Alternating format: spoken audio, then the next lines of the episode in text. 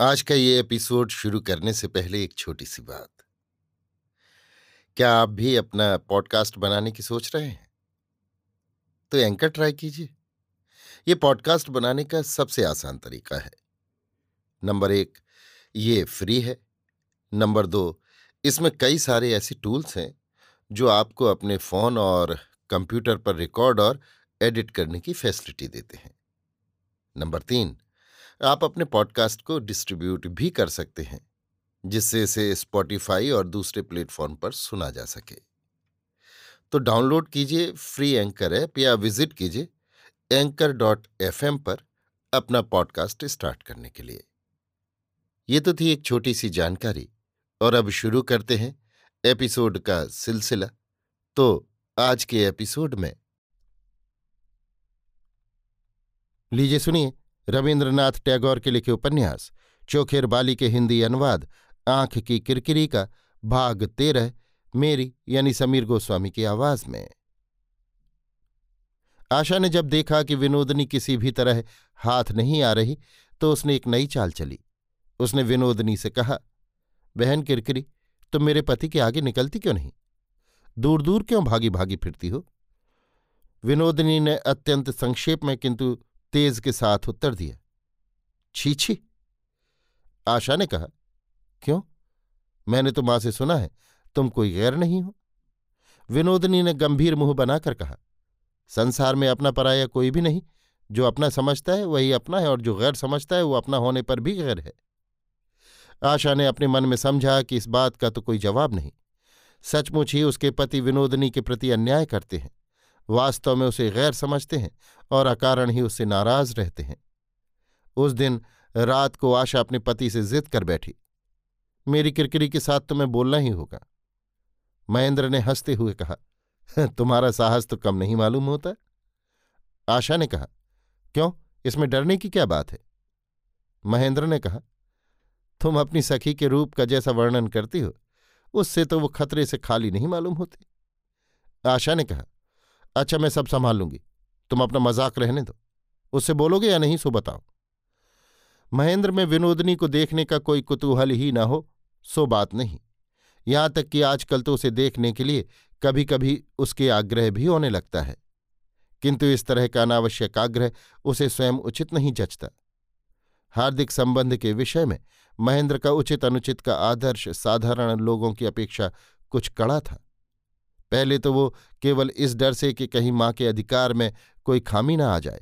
अपने विवाह का प्रसंग तक सुनने से घबराता था और आजकल आशा के साथ अपने संबंध की वो यहाँ तक रक्षा करना चाहता है कि अन्य स्त्री के प्रति सामान्य कौतूहल को भी मन में स्थान देना अन्याय समझता है। और फिर इस बात का उसके हृदय में बड़ा गर्व है कि अपने प्रेम के संबंध में वो अत्यंत संदिग्ध, शोधक और बहुत ही सच्चा खरा है।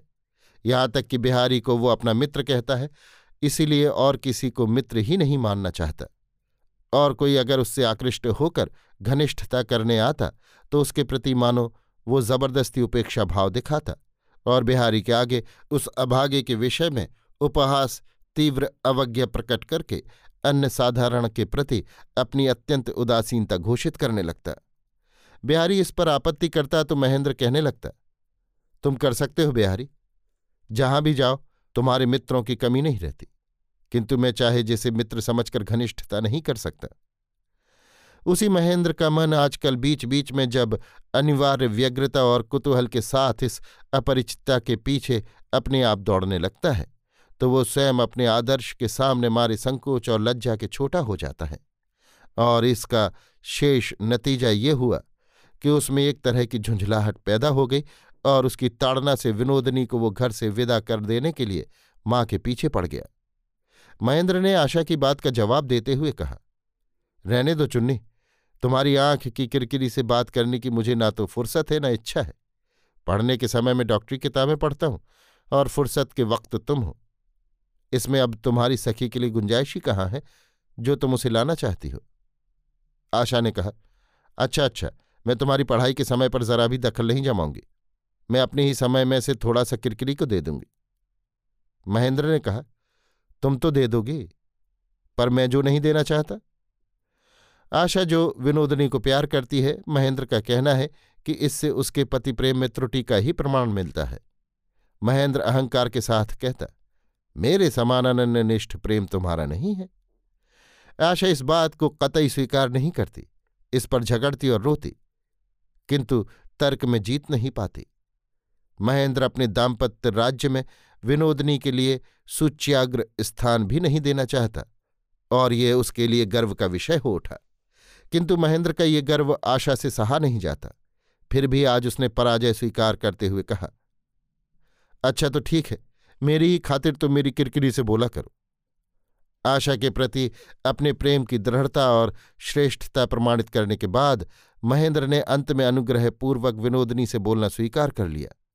किंतु इतना उसने पहले से कह रखा कि इसका मतलब ये नहीं कि तुम जब है, तब मुझे परेशान करती रहो।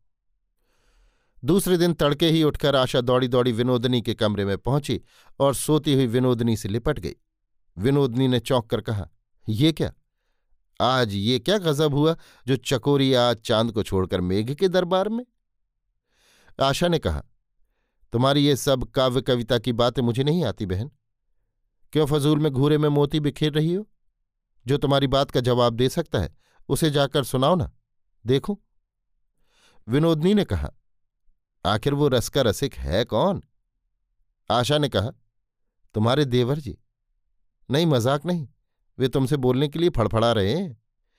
विनोदनी मन ही मन बोली, स्त्री के हुक्म से मेरी पुकार हुई है और मुझे ऐसा समझ लिया है कि मैं सुनते ही दौड़ी जाऊँगी। विनोदनी किसी भी तरह राज़ी नहीं हुई। और आशा को इससे पति के आगे नीचा देखना पड़ा। महेंद्र भीतर ही भीतर क्रुद्ध हो उठा। उसके आगे आने में दूसरी तरफ़ से आपत्ति। उसे औरों की तरह साधारण आदमी समझ लिया। उसकी जगह और कोई होता तो अब तक खुद आगे बढ़कर नाना कौशल से विनोदनी से बोलचाल और मेलजोल कर लेता। महेंद्र ने इसकी कभी कोशिश तक नहीं की। इतने ही से क्या विनोदनी को उसका परिचय नहीं मिल गया? विनोदनी यदि एक बार उसे अच्छी तरह जान जाए तो अन्य पुरुषों में और महेंद्र में कितना अंतर है, सो अच्छी तरह समझ जाए। विनोदनी ने भी दो दिन पहले क्रोध के साथ मन ही मन कहा था, इतने दिनों से मैं इस घर में हूँ, महेंद्र कभी मुझे देखने तक की कोशिश नहीं करता। जब मैं बुआ जी के कमरे में रहती हूँ, तब किसी बहाने से वो माँ के पास भी नहीं आता। आखिर इतनी उपेक्षा, इतनी उदासीनता क्यों? मैं क्या मनुष्य नहीं? मैं क्या नारी नहीं? अगर एक बार भी मेरा परिचय मिल जाता तो समझ जाता है कि उसकी लाड़ प्यार की चुन्नी में और विनोदनी में क्या अंतर है। आशा ने पति के आगे प्रस्ताव रखा। आँख की किरकिरी को मैं ये कहकर अपने कमरे में ले आऊँगी कि तुम कॉलेज चले गए हो और इस बीच तुम बाहर से अचानक आ जाना। बस, फिर वो अपने आप काबू हो जाएगी। महेंद्र बोला, आखिर किस कसूर पर बेचारी को ऐसी कड़ी सजा देना चाहती हो? आशा ने कहा, नहीं, सचमुच ही मुझे उस पर बड़ा गुस्सा आ रहा है। तुमसे मिलने में भी उसे आपत्ति उसकी प्रतिज्ञा मैं तोड़ूँगी, तब छोड़ूँगी। महेंद्र ने कहा, तुम्हारी प्रिय सखी को देखे बिना मैं मरा थोड़े ही जाता हूँ। मैं इस तरह चोरी चोरी नहीं देखना चाहता। आशा बड़े अनुनय के साथ महेंद्र का हाथ पकड़कर बोली, तुम्हें मेरे कंठ की सौगंध, एक दफे तुम्हें मेरी बात माननी ही पड़ेगी। जैसे भी हो, एक बार उसका घमंड चूर करना ही, फिर तुम्हारी तबीयत आए सो करना। महेंद्र ने कुछ जवाब नहीं दिया। उसे चुप देखकर आशा ने कहा तुम्हें मेरे प्यार की कसम, मेरे प्यारे हो ना? मेरी बात नहीं रखोगे? महेंद्र का भीतरी आग्रह उत्तरोत्तर प्रबल होता जा रहा था और इसीलिए उसने ज़रूरत से ज़्यादा उदासीनता दिखाते हुए मुश्किल से अपनी सम्मति दे दी। शरद ऋतु के स्वच्छ निस्तब्ध मध्यान्ह में विनोदनी महेंद्र के निर्जन कमरे में बैठी आशा को कारपेट पर कढ़ाई का काम सिखा रही थी और आशा अन्य मनस को होकर बार बार दरवाजे की तरफ़ देखती हुई बुनाई में गलती करके विनोदनी के आगे अपना असाध अपटुत्व प्रकट कर रही थी। अंत में विनोदनी ने झुंझलाकर आशा के हाथ से कारपेट छीन कर अलग फेंक दिया और कहा, बस रहने दो, तुमसे ना होगा। मुझे काम है, मैं जाती हूँ। आशा ने कहा, जरा और बैठो, अब की बार और देख लो। मैं गलती नहीं करूँगी। इतना कहकर उसने कारपेट उठा लिया और कढ़ाई शुरू कर दी। इतने में चुपके से दबे पाँव विनोदनी के पीछे दरवाजे के पास महेंद्र आकर खड़ा हो गया और आशा कारपेट से निगाह न हटाकर धीरे धीरे हंसने लगी। विनोदनी ने कहा, अचानक हँसी की कौन सी बात याद आ गई? आशा से रहा नहीं गया। वो खिलखिलाकर हंस पड़ी और हाथ का कारपेट विनोदनी के ऊपर फेंक कर बोल उठी, नहीं बहना, तुमने ठीक ही कहा था, मुझसे ये नहीं होने का। और फिर विनोदनी के गले लिपटकर पहले से दूने ज़ोर से हंसने लगी। विनोदनी पहले से ही सब समझ रही थी। आशा के चांचल्य और हाव भाव से ही उसने ताड़ लिया था कि कौन पीछे आकर चुपचाप खड़ा हुआ है। उससे कोई बात छिपी नहीं थी।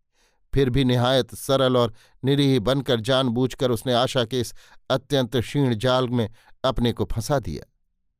महेंद्र ने भीतर घुसकर कहा, हँसी का कारण जानने से मैं ही अभागा क्यों वंचित रह जाऊँ? विनोदनी चौंक कर माथे का पल्ला संभालती हुई उठना ही चाहती थी कि आशा ने उसका हाथ पकड़ लिया। महेंद्र ने हँसते हुए कहा, या तो आप बैठिए, मैं जाता हूँ, या फिर आप भी बैठिए, मैं भी बैठता हूँ। विनोदनी ने साधारण स्त्रियों की तरह आशा के हाथ से अपना हाथ खींचकर कोलाहल के साथ लज्जा की धूम नहीं मचाई। उसने सहज, स्वाभाविक सुर में ही कहा, सिर्फ़ आपके अनुरोध से ही बैठती हूँ, पर मन ही मन आप मुझे श्राप न दीजिएगा। महेंद्र ने कहा पर ऐसा श्राप तो मैं ज़रूर दूँगा कि आप में बहुत देर तक चलने की शक्ति न रहे। विनोदनी ने कहा, उस श्राप से मैं नहीं डरती, कारण आपकी बहुत देर, बहुत ज़्यादा देर नहीं होगी, और अब तक तो शायद उतनी देर हो भी चुकी होगी। इतना कहकर उसने फिर उठने की कोशिश की, किंतु आशा ने उसका फिर हाथ पकड़ लिया। बोली, तुम्हें मेरी सौगंध है, किरकिरी। बैठो जरा।